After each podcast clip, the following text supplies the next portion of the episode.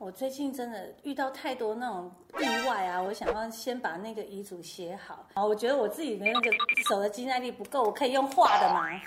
嗯，贝贝，我觉得你还是找人帮你写好了。有一种东西叫代笔遗嘱哦。哦，真的？嗯，好哦。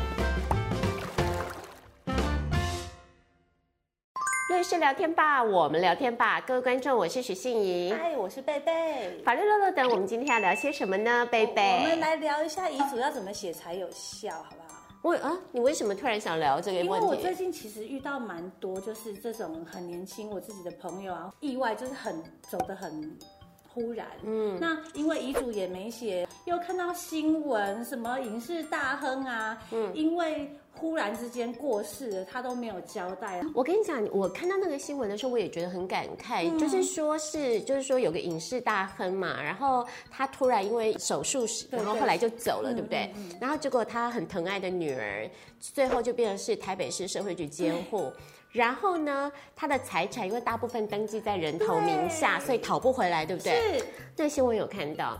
我我我我那时候看到有两个心得哈，第一个心得是说，真的钱哦还是放在自己名下比较好。真的，台湾人很喜欢藏钱，很喜欢用借人家的人头登记。讲真话，大部分没保障哎。对，后悔的比较多啦。好，那第二件事情是我那时候看到就想说那个。大亨呢？如果他有留个遗嘱，对啊，他其实就变得是说，他可以在遗嘱里面指定监护人是谁，嗯、而不是最后变成台北市社会局。因为不是说社会局做的不好，其实毕竟不是一个亲的人在照顾他嘛，所以我觉得看了这个还是蛮感慨的。嗯、对，好，所以啊，我就会想说。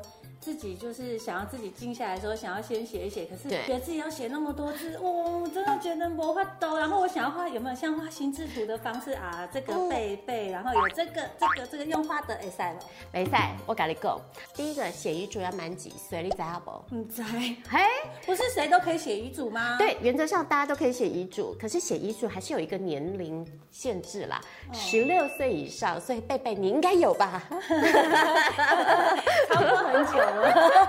接下来就是要看说遗嘱怎么写，有几种方式：嗯、自书遗嘱、代笔遗嘱、公证遗嘱、密封遗嘱跟口授遗嘱。哦，好，我知道你头开始晕了。对，好，我们一项一项讲。口授是比较例外紧急的状况，我们今天就不讲。好，我们从一般实务上最常见，然后门槛最低的就是自己写遗嘱，叫自书遗嘱。啊、可是法律上有讲哦，你自己写遗嘱可以。可是你就要亲笔写，对啊，我刚刚亲笔画啊，哎，你亲笔画，大家不是文字嘛？我觉得你可以试试看。这个字书遗嘱呢，很记得哈，就是说你要自己从头写到尾，而且根据法律的规定，你如果因为你知道我们很容易写错字嘛。嗯你都要在后面写清楚，你增删几字，不像合约这样划掉再盖个手印就好了。哎，没有，所以坦白说，如果你真的要弄自书遗嘱，我觉得可能还是最好自己从头到尾一字不漏写完，不要增删。所以你可能要练个几次啦，打草稿啦，好不好？对，所以本来一次都写不完的，还要打草稿，肌耐力要先练一下。而且啊，你。最怕字很丑，对，后代看不懂。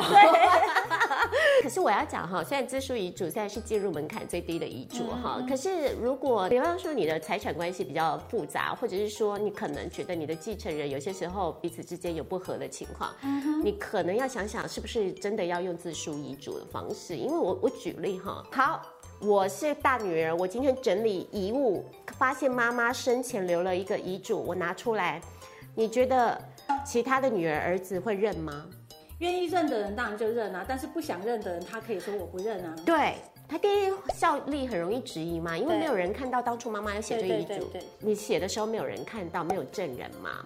第二是说，就算假设真的是妈妈的字迹好了，上面哎，其实我如果是儿子，我不满意遗嘱上面写的，我搞不好会说妈妈那时候脑袋不清楚，意识已经有问题了，就会开始有容易有争议。争议，对。所以自书遗嘱虽然是我们说的自己写就可以了，可是第一你要注意过程当中增删涂改的话都要注明。嗯、第二是说它容易有争议，所以如果在你关系比较继承人关系比较复杂的时候，我们通常都是建议说。不要用字书遗嘱啦。